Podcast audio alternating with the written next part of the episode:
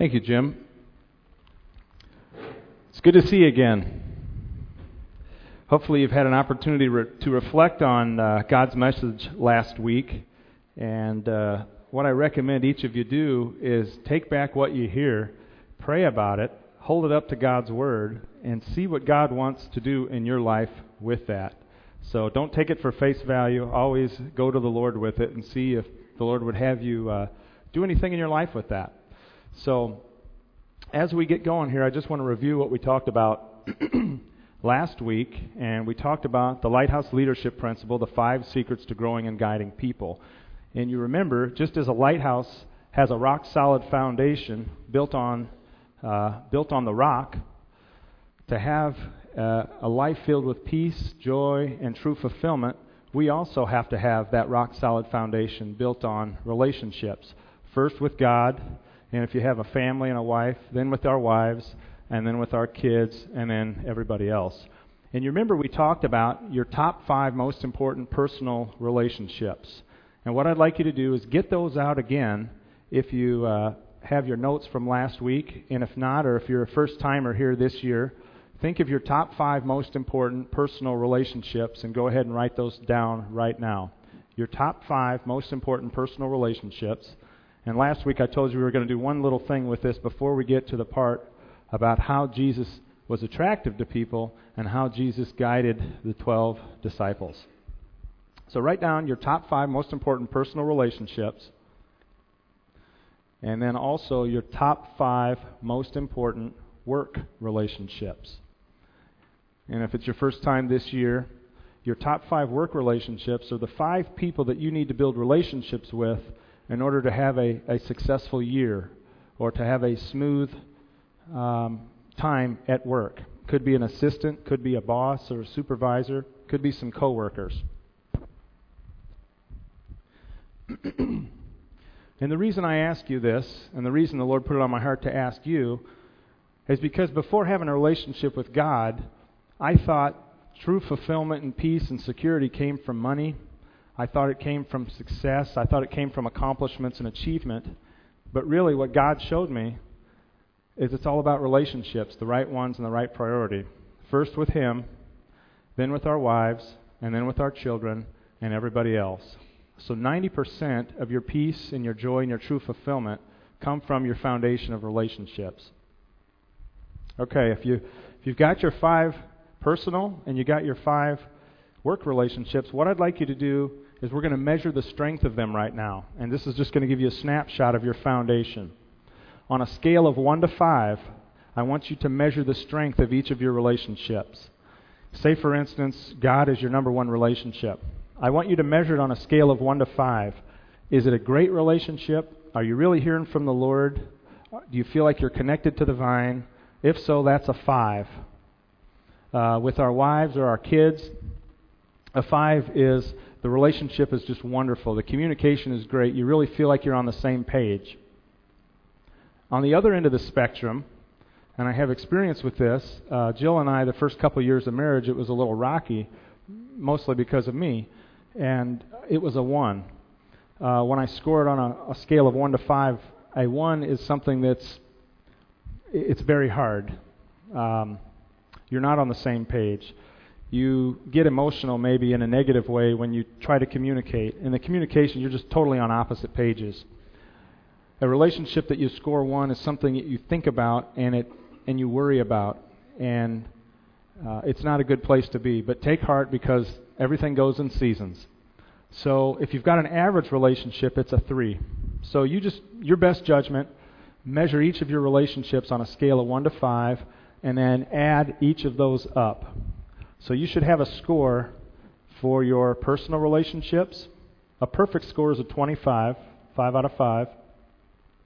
And you'll have a score for your work relationships. Again, a perfect score is a 5 out of 5. Now, this is kind of a goofy thing, and, and, to do this in a short amount of time, we usually do this with leadership teams, we do it with personal coaching folks, and we usually have more time. But take those two scores and add them together, and then double it. And then you'll get your academic score 90 to 100 is an A, 80 to 89 is a B, and so on and so forth. And this just gives you a snapshot of the strength of your rock solid foundation. And many times this is an eye opener. I used to work in the financial services area, and most people don't balance their checkbooks, and most people don't know how much debt they have.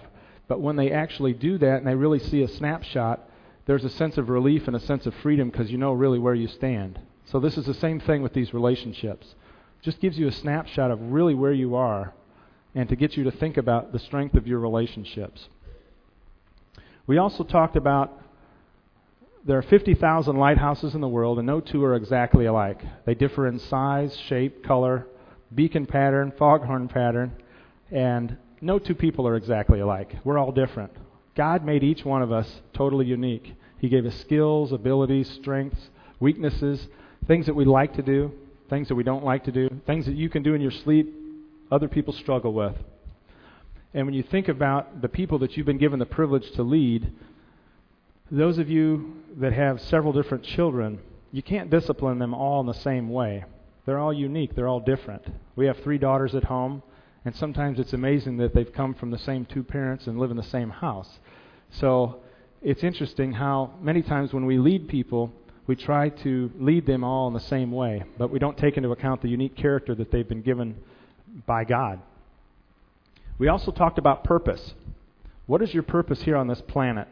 Rick Warren, in his book, The Purpose Driven Life, talks about five main purposes that we have. And really, we're talking about, in, in this time that we have, your purpose in your vocation. If you don't know what your purpose is here on earth in your vocation, go to God and ask Him. Say, Lord, you gifted me with a unique character. What is it that you want me to do? Many of us are like Michael Jordan when he played baseball. We just feel like we're kind of out of place. We're a little frustrated in our professions. But go to God and ask the Lord where He wants you to go. that leads us to the fourth secret to growing and guiding people, and that uh, it's called attracting. Now, before lighthouses were totally automated, the lighthouse keeper had a number of daily tasks to perform to keep it running smoothly, one of which was to remove the dirt, the salt water, and other impurities that would build up on the glass and hamper the beacon from shining out up to about 40 miles out into the dark night. When the glass was clean, it was able to attract the attention of the sea captains. We talked about that last week, and we talked about having dirt on our glass. um, we also talked about your favorite teacher growing up. We talked about your favorite coach or your favorite mentor. And there was something about them that you were attracted to. And you can say they have an attractive personality. But there's one person who had more of an attractive personality than anybody who ever walked the face of the earth, and you know that answer. That's Jesus. If you study the scripture, you see that he did four things to give him the most attractive personality to ever walk the face of the earth.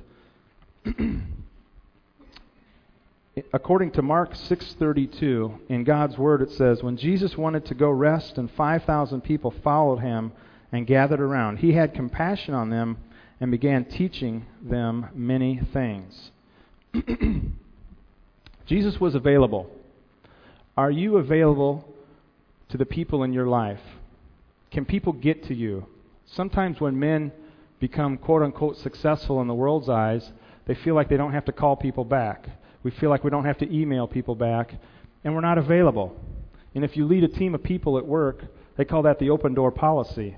Many times they say there's an open door policy, but in reality, actions speak louder than words. Are you available for the people in your life? Jesus was available for people. When they needed him, he was there. The second thing Jesus did is that he was present in the conversations. in Luke 18, 35 through 43, we see Jesus was approaching Jericho, and a blind beggar called out to him. Jesus stopped and asked, What do you want me to do for you? The man said, Lord, I want to see. Immediately, Jesus restored his sight, and he was on his way. When you're with your most important relationships, when you're with the Lord in your quiet time, when you're with your wife, are you present in the conversation? Are you thinking about the things that you have to do on your list? Or are you thinking about what happened at work and what you're going to do once the kids go to bed? Or do you have the ability to stop and focus like Jesus did?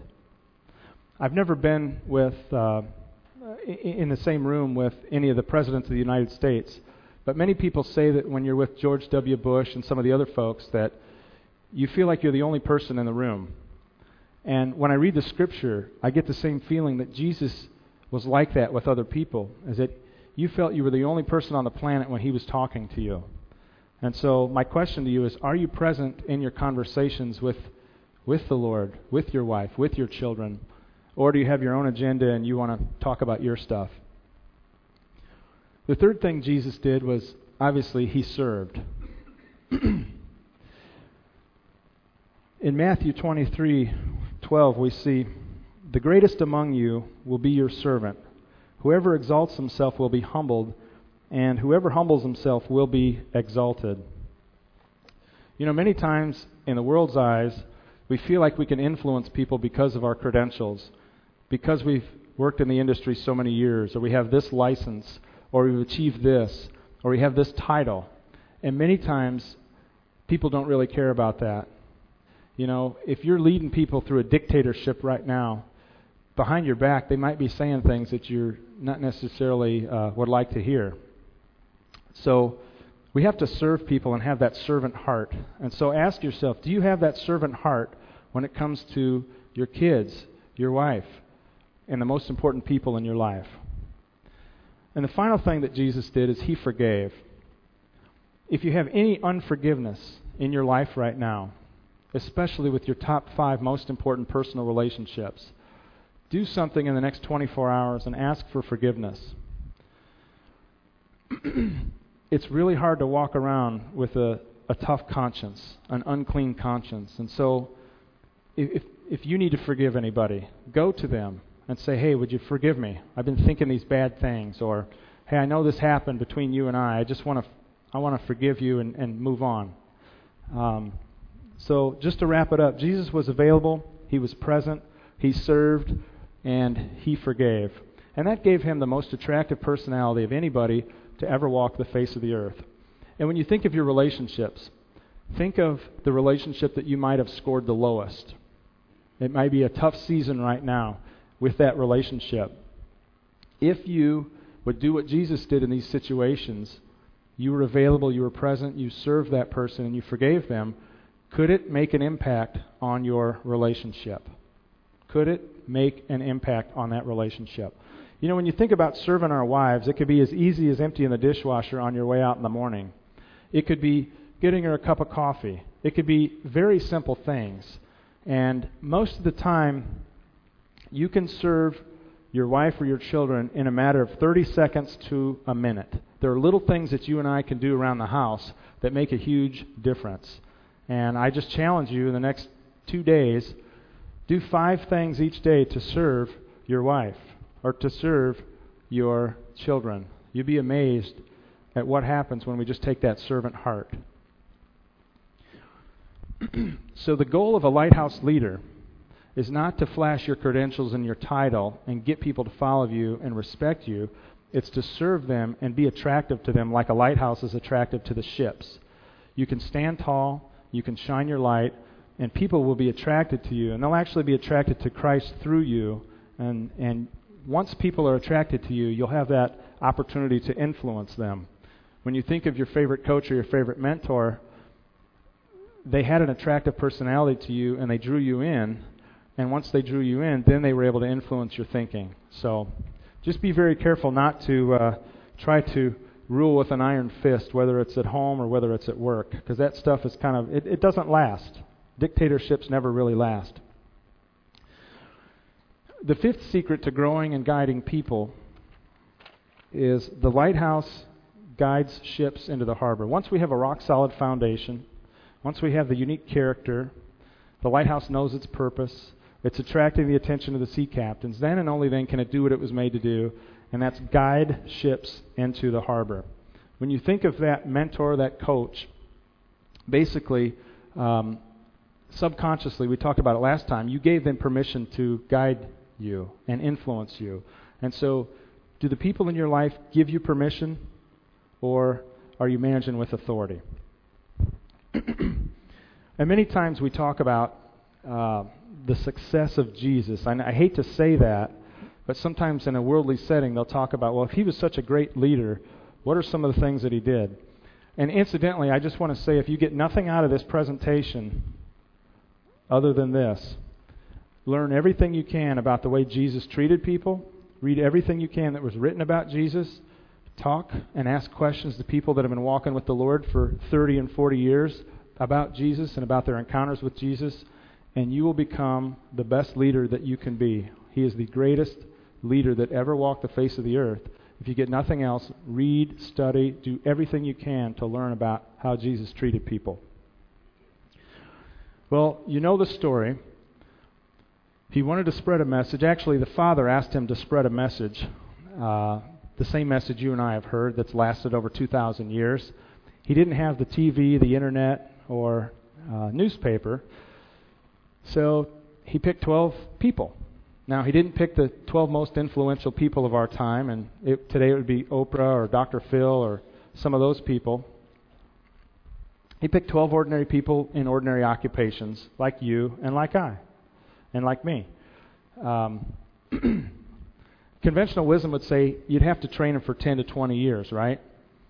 Well, according to John MacArthur, Jesus only had 18 months to train and develop these people to spread a message that would last over 2,000 years. So, what did he do? He did six things. The first thing Jesus did is he spent time with the people. We've got it up on the board here. I know it's going to be hard to see, so I'm just going to share it with you. He spent time with them, he encouraged them.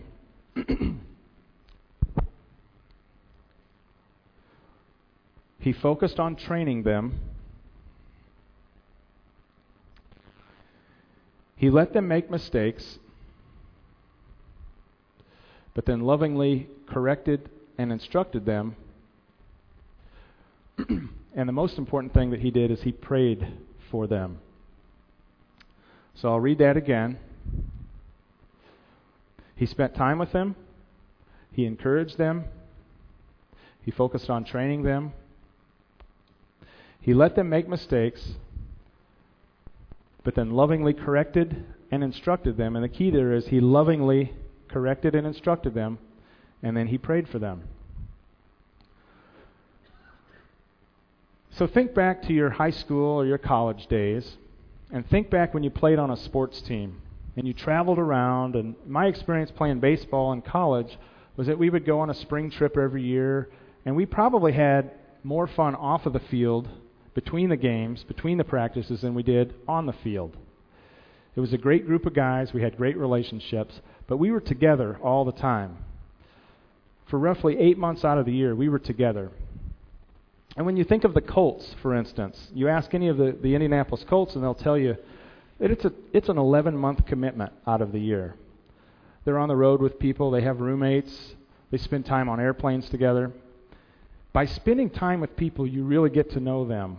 And if you think of a road trip that you may have gone on, you really get past the surface stuff and you really get into the relationship building. So Jesus spent time with these people, and if you can just picture Jesus and the 12 people just riding in a boat together, walking to another place together, just hanging out and enjoying each other's company. The question I need to ask you is do you give the people in your life the opportunity to spend enough time with you so you can influence them? See, many guys say to me, I wish I could influence my children a little bit more. But then when we go down a list of where you're spending your time, they spend no time with their kids. So, how can you expect to influence people when you don't let them spend time with you? when you're going to get gas in the car, take a child with you. When you're going to the supermarket late at night, grab a child and, and just spend that time with you. I have great memories growing up of my dad just taking me to the gas station, taking me wherever he was going. And it's amazing how kids, all they want to do is spend time with you. If you have small children, all they want to do is spend time with you. The second thing Jesus did is he encouraged the 12 disciples. He believed in them before they believed in themselves. Do you say encouraging things to the people that you tell me are most important in your life? Or do you say negative things? Do you, do you make snide comments and remarks about them that that may appear to be funny but really go very deep and really hurt somebody. So Jesus was very encouraging. He said encouraging things to the 12 disciples. So, do you say encouraging things to your most important relationships? The third thing Jesus did is he focused on training them. He poured his life into their lives for 18 months. What would happen if the most successful person in your profession called you tomorrow and said, Hey, I want you to come out to California, bring your family. I'm getting out of the business. I want to share with you everything I learned over a 40 year career. I want you to have dinner with me. I want you to see how I do this. I want you to go on appointments with me. And I want to teach you over the next 18 months how to do the best you can do in this profession.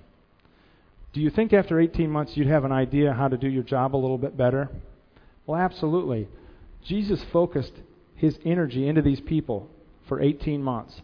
My question to you is what would happen if you focused on training your most important personal relationships over the next 18 months? What would happen to your relationships?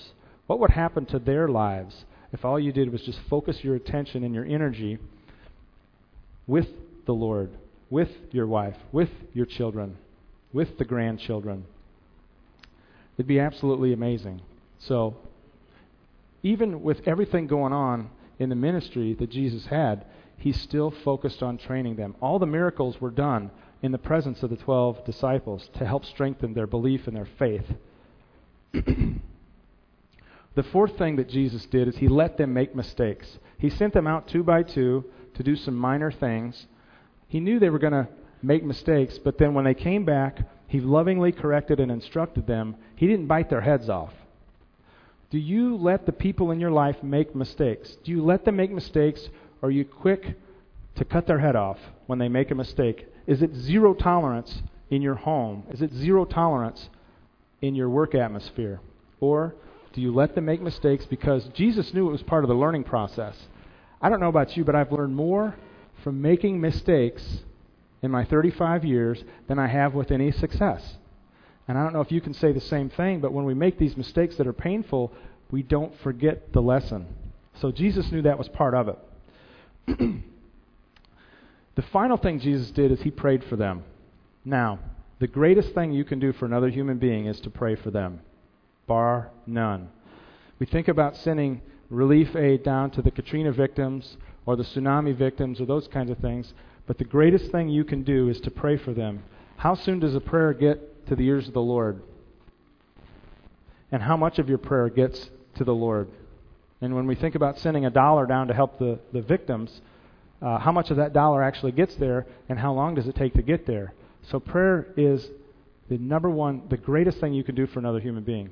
And we read in God's Word how Jesus stayed up all night praying for the 12 disciples. My question to you is how many times have you stayed up all night praying for your family? How many times have you stayed up all night praying for a friend who might be going through a really tough trial?